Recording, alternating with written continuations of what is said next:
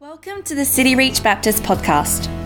If you would like more information about the life of our church, please go to our website at cityreach.com.au or like us on Facebook. We hope you enjoy this message. Those who cannot remember the past are condemned to repeat it. You heard that? Those who cannot remember the past are condemned to repeat it. Um, as a philosopher from the 20th century, about 100 years ago, George Santayana said that. And then every single history teacher since then. But basically, what it means is get a handle on history. See the patterns, and then see the bad stuff that happens, and then see what you can do to avoid those things. The problem is that um, we seem to keep repeating old patterns old habits, old histories. We wish we didn't. But the, the weird thing is that we seem to like these old patterns so much that we go to extremes to stop anyone or anything that's going to take us away from those old patterns. Do you get what I'm saying? Those who cannot remember the past, our history, are condemned to repeat it just repeating history over and over. So, what is our history? And how can we get to know it? And how can we possibly write a new history for ourselves? That's what we're going to look at tonight. Let me pray. Let's prepare our hearts for this. Heavenly Father, you are so good. We're singing it over and over again because we need to remember how good you are and we look back over ourselves and we see again and again, we just keep on doing stupid things and sinful things and repeating bad history. God, tonight we want to look at your word and not be stiff necked, not be proud, but to hear you speak. Holy Spirit, please move us. Please shape us and change us and get us a big enough picture of Jesus to change. In Jesus' name, amen. Um, Acts, we're up to chapter 6. Um, and history is repeating. Acts chapter 6, verse 8. And Stephen, full of grace and power, was doing great wonders and signs among the people. This is a repeating pattern. Verse 12, and they stirred up the people and the elders and the scribes, and they came upon him and seized him and brought him before the council. This is a familiar scene because this is the same scene that took place with Peter and John back in chapter 3 and chapter 4. They're doing amazing things, and then they get in trouble with the authorities. They're, they're hauled before the courts. Happens again in chapter 5 with all of the apostles that God's people are going out and doing signs and wonders and preaching the good news about Jesus Christ risen from the dead and all that he means and all that he's done, and they're getting into trouble with the authorities, hauled before the authorities, told to shut up roughed up a bit, and then sent on their way. And now here we have another Christian, Stephen. He's doing great signs and wonders among the people, and he's got into trouble with the authorities. History is repeating. Christians get into trouble when they stand up for the truth. Something we should, we should expect. History is repeating again. Chapter 3 and 4, chapter 5, chapter 6. But this time, it's going to end different. So follow closely. Stephen's in trouble. Who's he in trouble with? Verse 9. Then some of those who belonged to the synagogue of the freedmen, as it was called, and of the Cyrenians and of the Alexand- Alexandrians, and of those from Cilicia and Asia, rose up and disputed with Stephen. The freedmen, the synagogue of the freedmen. Who were the freedmen? They were men who had been set free freedmen. They were slaves who'd somehow gained their freedom. They'd done something, or something had happened with their masters, and they'd been set free. So, Jews had been dispersed all through Asia, all through the Mediterranean, wherever. And some of these, they'd ended up as slaves, serving someone else, stuck somewhere over the sea, far away from their homeland, and trapped there. And history was saying to them, You will be there for generations and generations. History just repeating, You are trapped here. And then somehow they'd been set free.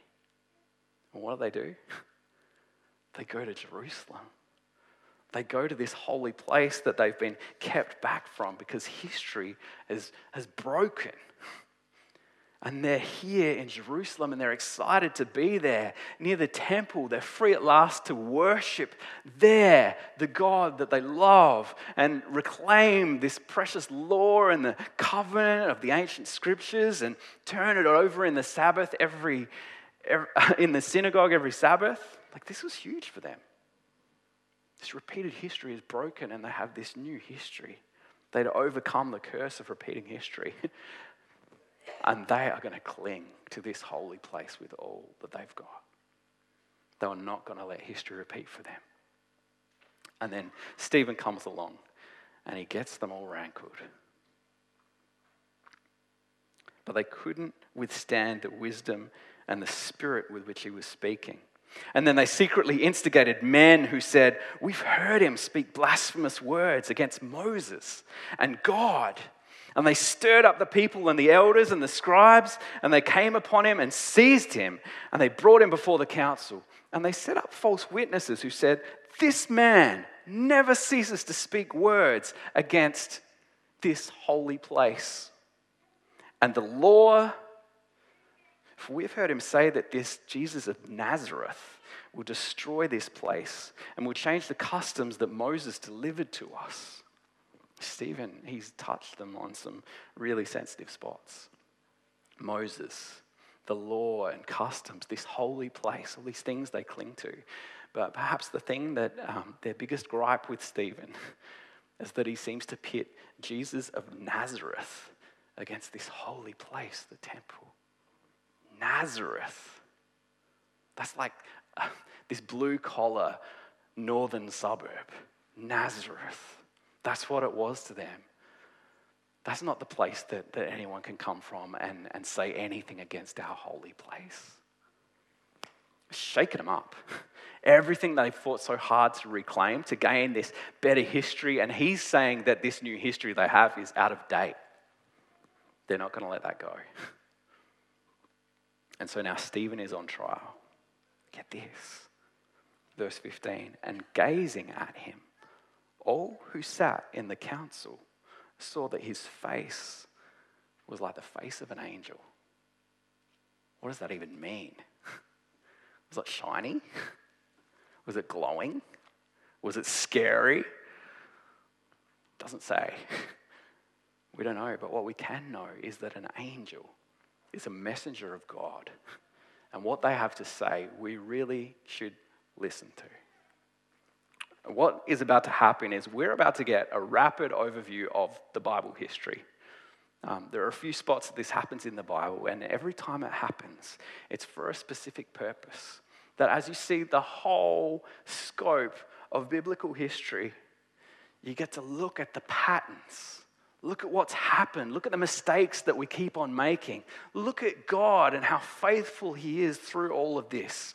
And then look at what it is leading to every single time.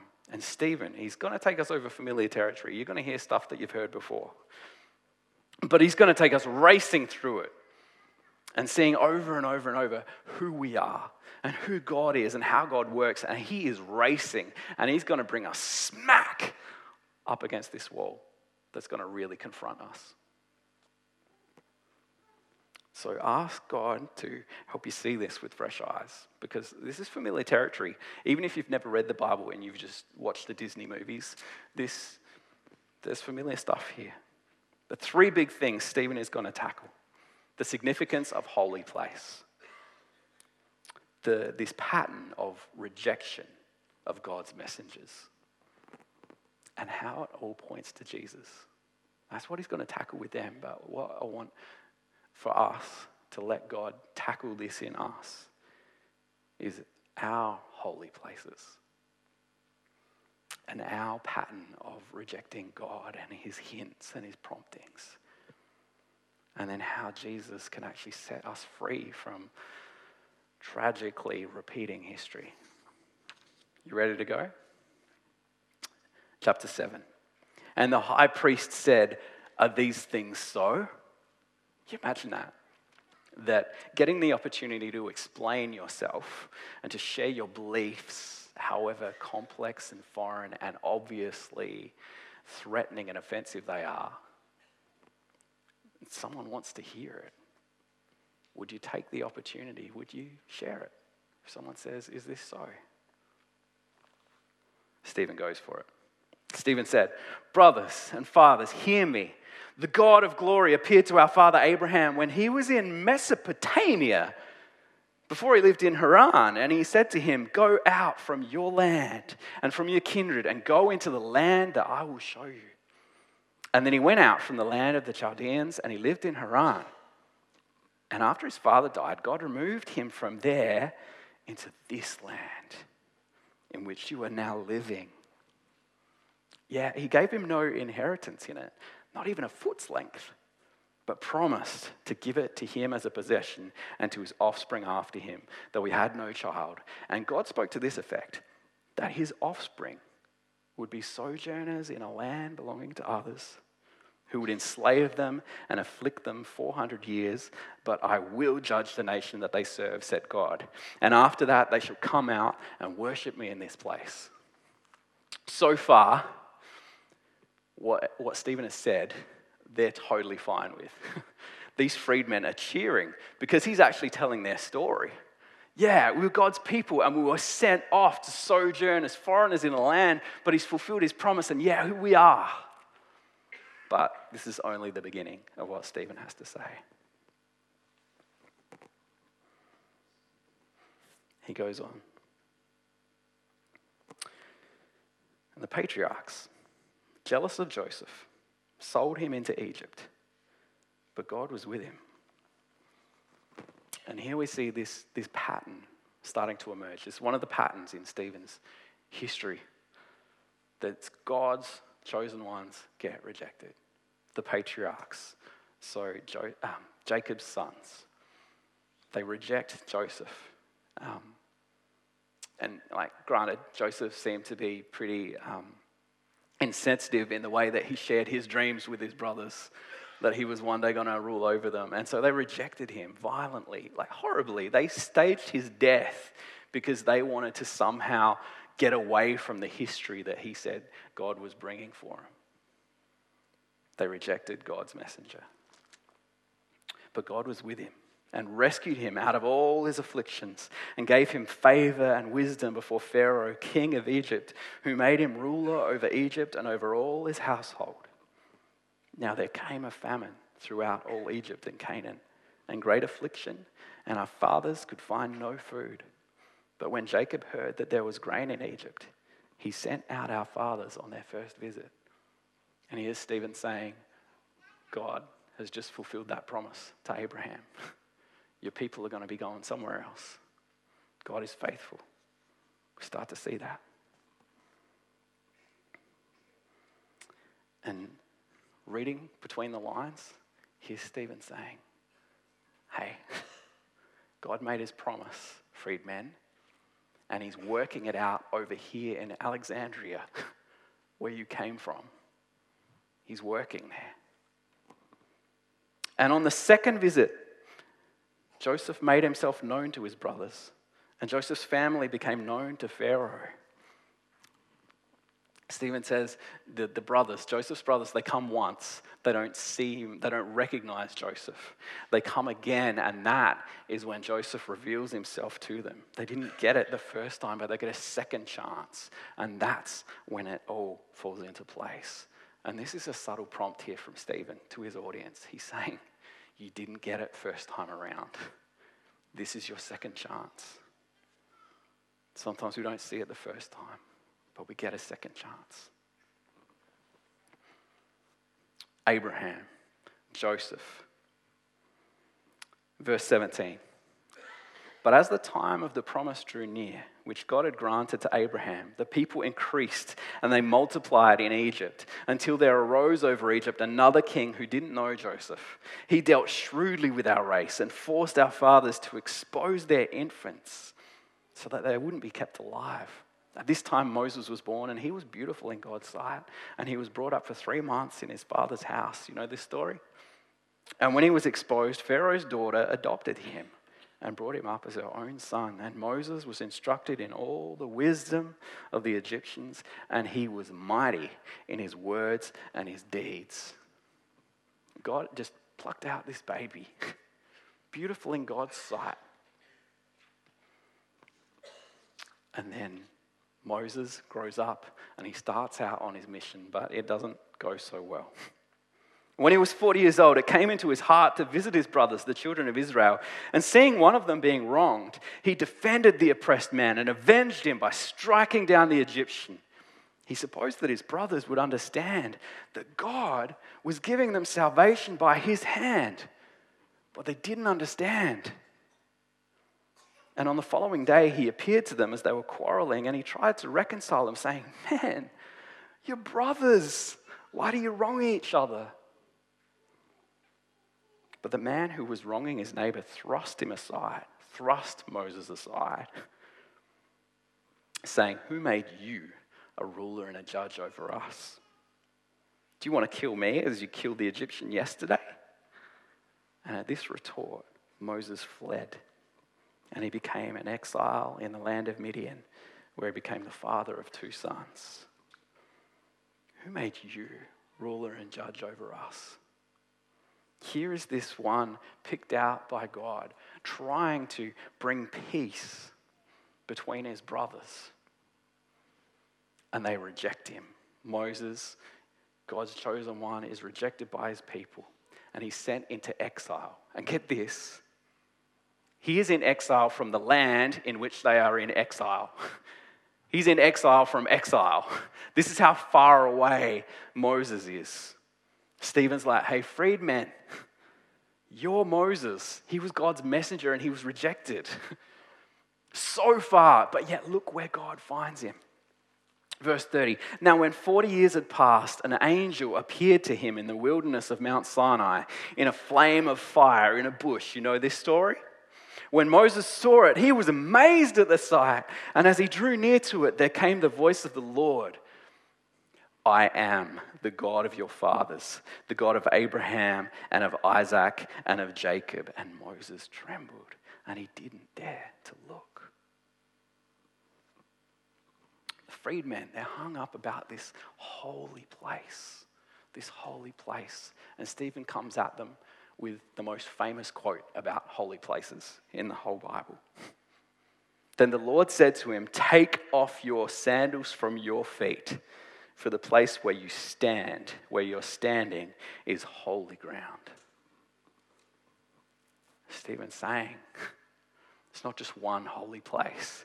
God isn't confined to one place. Now, Abraham started out way over here. Joseph was sold into slavery in Egypt and God worked there. And Moses, who lived there in Egypt and then in exile, he's now off in the wilderness all of these people were used by God away from the, the land, from this holy place. And now he's in a holy place. Because the land is sacred wherever God shows up, not just in the temple. It's not the place that makes God holy. God makes a place holy when he shows up. Stephen's saying, hey, freedman, don't limit yourself to just one little holy place. The Most High does not dwell in houses made by hands. So, their first accusation that Stephen is talking against the holy place, he's just kind of obliterated that. God works everywhere. But the freedmen, they also accused Stephen and his Jesus of being against the law and customs of Moses. So he's still on trial. Maybe you've got us there on the holy place thing, but you're still on trial about the law and the customs. So then Stephen takes aim at that. Verse 35 This Moses, whom they rejected, saying, Who made you a ruler and judge? This man God sent as both ruler and redeemer by the hand of the angel who appeared to him in the bush. This man led them out, performing wonders and signs, like Stephen performing wonders and signs like Peter and John and the apostles, wonders and signs, like Jesus performing wonders and signs. This man led them out, performing wonders and signs in Egypt and at the Red Sea and in the wilderness for 40 years. This is the Moses who said to the Israelites, God will raise up for you a prophet like me from your brothers. A little hint of what's to come. This is the one who was in the congregation in the wilderness with the angel who spoke to him at Mount Sinai and with our fathers, and he received living oracles to give to us. He's saying, God sent the law that you're so hung up on and you're so worried about what I'm doing with it. God sent the law through Moses. And look at the way that he describes it. The freedmen there, they're saying, he's doing stuff against our laws and customs. Laws and customs. And Stephen describes them as living oracles. That They're not some law or custom that's dry and dead and empty, not some relic to cling on to. He's saying they're living oracles. These are living and life giving. You read Psalm 119, it's this massive, massive poem to how beautiful and life giving God's law is. God's law is a source of delight and light and life. And I'm sure Stephen had no qualms with Psalm 119. But it wasn't about Stephen, or more importantly, Jesus rejecting the law. Stephen's pointing it out here the people. The people reject the law. Like all of us, again and again. Verse 39 Our fathers refused to obey him, but thrust him aside. And in their hearts, they turned to Egypt saying to Aaron, Make for us gods who will go before us. As for this Moses who led us out from the land of Egypt, we don't know what's become of him. And they made a calf in those days and offered a sacrifice to the idol and were rejoicing in the works of their hands. This is, this is the moment in all of Stephen's speech. This is the one that should look really painfully familiar to us. This is the place where we can really let Stephen's speech hit us because we're not hung up on the, the temple stuff. We know that God works everywhere because we are here far away from Jerusalem and Judea and Samaria. We are the ends of the earth and we know God is at work here. But we can be just like those Hebrews there in the wilderness that we reject God's word, we reject God's messengers, thrust them aside, and we go after something else. Uh, we will follow God, the deliverer, out of a crisis that we're in. But then when things get dry or tough or quiet, like the Hebrews there at the bottom of Mount Sinai and Moses is off somewhere, and things are just tough and dry and quiet, and where is he? we start to look elsewhere to other idols. We might not make a golden calf like they did, but we'll start to let other things speak louder to us. I'll find my comfort and security and direction and all kinds of things. I noticed this on Friday morning. I'm sitting there at, at the table in the morning and I got my Bible open, right? This is good. This is a good first start. But I put it aside and I got my phone out and started looking at my phone. And then I got the newspaper and I'm starting to look in the newspaper. And here is a living oracle of God telling me how history should play out for me today. And I'm looking to all kinds of other things. We thrust him aside. I'll try to solve a problem myself before I pray about it. Thrust him aside get angry with my son being silly because, oh, you're not getting it. I'm lazy. I procrastinate and defer hard tasks and just go for something else. Some little golden calf that's going to make me feel easier in that moment. And I slip into these sinful patterns.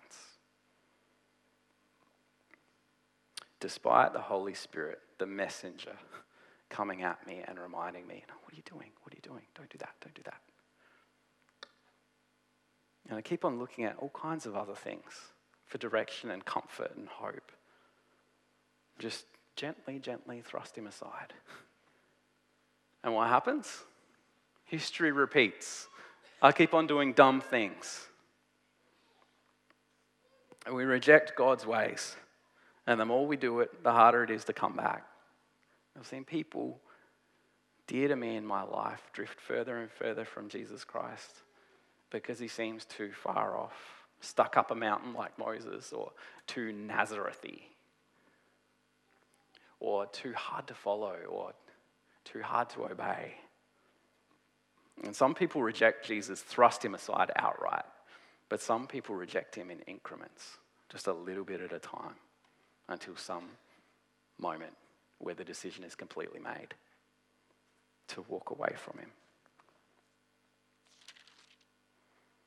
Verse 51 You stiff necked people, uncircumcised in hearts and ears, you always resist the Holy Spirit. As your fathers did, so do you. Which of the prophets did your fathers not persecute? And they killed those who announced beforehand the coming of the righteous one, whom you've now betrayed and murdered. You who received the law as delivered by angels and didn't keep it. We need to repent. Because every time we decide to reject God's message in a moment, we're repeating the mistakes of history. We're rejecting the prophets. We're choosing golden calves over Jesus Christ. And we need to repent. We need to turn back to Jesus Christ. And Stephen, he's just echoed the message of God's messengers for generations and centuries. God will save you. Turn to Him. What are you going to do when you sense that those little miserable histories repeating in your life? What are you going to do when you feel pulled back into those old patterns? What are you going to do? God will save you. Turn to Him. The freedmen don't do it. Now, when they heard these things, they were enraged and they ground their teeth at him. And we'll see in a moment the terrible consequences of them rejecting this messenger. And we'll see just how they play out that same old history that Stephen was talking about rejecting and killing God's messenger. But there's some hope. There is hope woven through Stephen's message. Get this each of those representatives of God took a couple of goes to be embraced Joseph, Moses, now Jesus. And Jesus is the one from a strange place.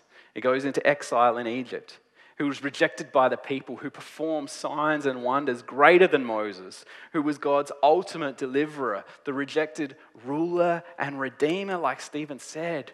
And Stephen's giving his listeners another chance here. He said, Look to the righteous one, the one God has called. Don't make the same mistakes again. Jesus of Nazareth is the deliverer we need. For all our wandering, for all our religious devotion, there's nothing we can do to prove to God that we're worth sparing. We've stuffed up too much. We can't just cling to a holy place moment from our past, hoping that it'll be enough, or clinging to some other golden thing. We receive the law as delivered by angels, but do not keep it. Sinful. God's not going to allow that. We need someone to save us from that. We need someone to save us from ourselves. We need someone who's not going to hold our sin against us. The sons of Israel, they got their second chance with Joseph. The Hebrews got a second chance with, with Moses, and we get a second chance through Jesus. Jesus died for our sin, and he rose again triumphant over our broken histories. And as we trust and we follow Jesus, we have the very real chance. The very real chance of not repeating that tragic history, but taking on this new and different history. This is where it gets really exciting, okay? Gaze at Stephen. They were gazing at Stephen. He has the face of an angel. He's working signs and wonders. All of it is through the power of the Holy Spirit, right? The power of the Holy Spirit. Gaze at Stephen. And look where he is gazing. But he, full of the Holy Spirit, gazed into heaven. And he saw the glory of God and Jesus standing at the right hand of God. Stephen looks to Jesus. This, this is where Stephen doesn't repeat the history of his people. He chooses a different history, a different history to repeat because he is about to embrace and repeat Jesus' history. From this moment on in his life, all of Stephen's words are Jesus' words.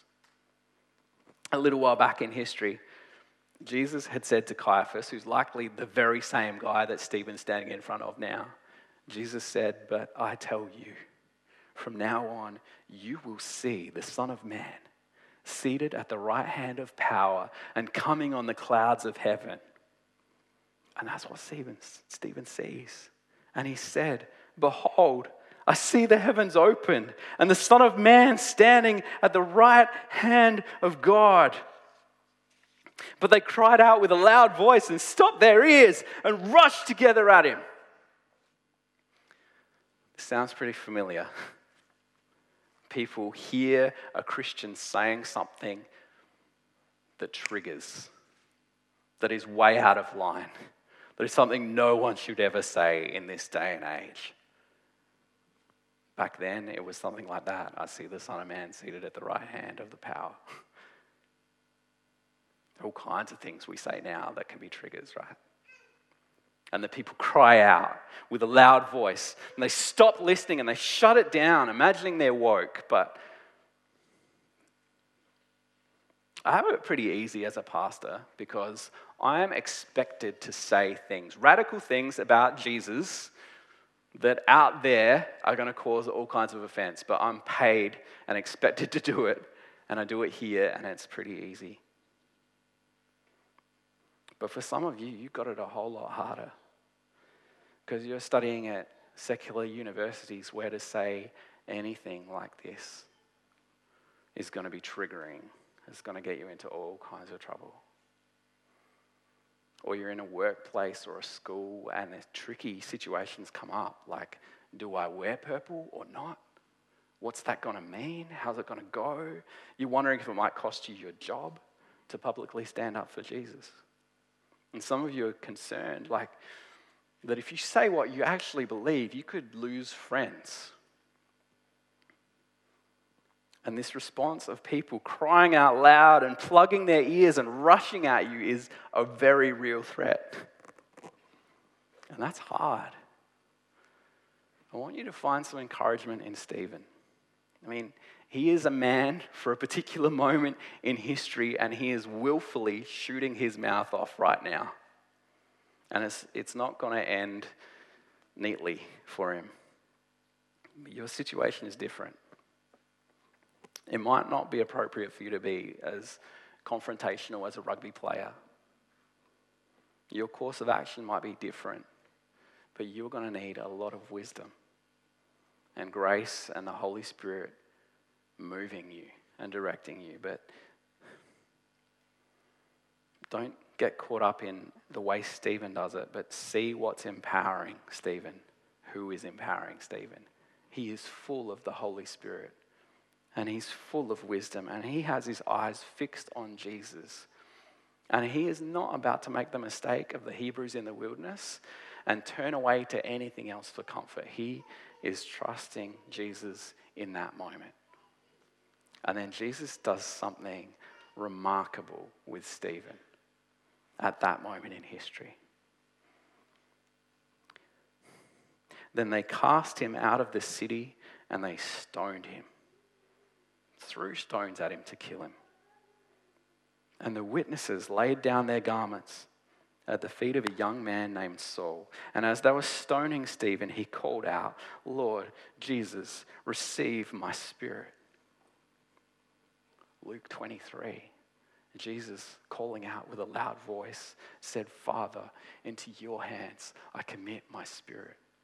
Stephen is taking on Jesus' history and repeating that. I mean, history might seem like it's repeating, but it's not totally. It's going somewhere new. And falling to his knees, he cried out with a loud voice, Lord, do not hold this sin against them. And when he'd said this, he fell asleep. Now, this is massive.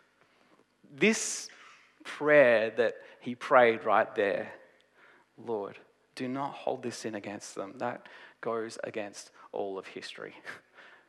It's not a typical prayer historically. Historically, people would rain down curses on someone who's murdering them, or at the very least, cry out for help for themselves. But Stephen, he's not following the pattern of history right there. He's following Jesus.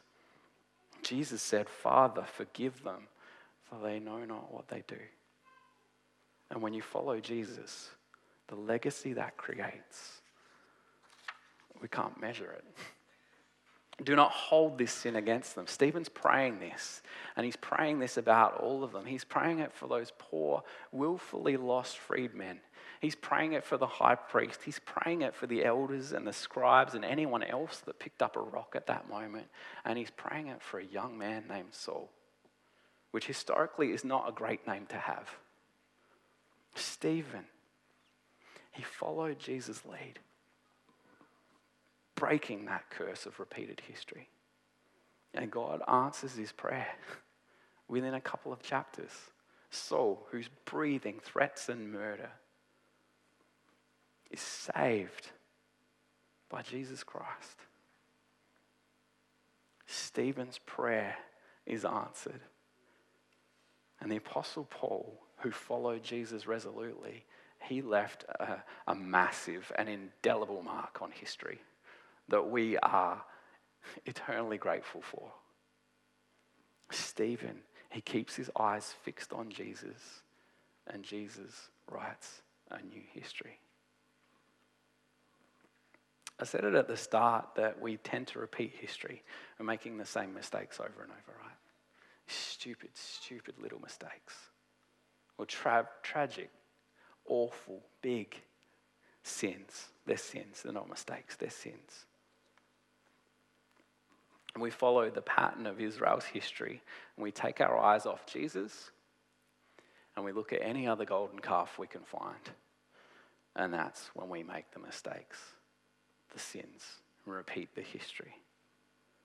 We reject God's messengers. We reject the Holy Spirit prompting us and calling us back. And we just go back to our golden calves. But we can have a new history. I'm going to tell you something that's going to sound super trivial. but it starts in the simplest place. Um, Michaela, who's come on board at the church, um, helping out in the kids' ministry, on Friday she comes in with a big box of brownies that she's made. Brownies are a gift from God to all of creation. And here she was bringing this box of brownies. But like every good gift, sometimes they become something bad when you've had too much of it. And so today, keeping the context of everything else I've eaten in the day, there's this box of brownies still on the bench there in the church office. And I'm like, oh, brownies, a gift from God to all of us. And I went to take one, and then I thought about the whole context of my diet for the day.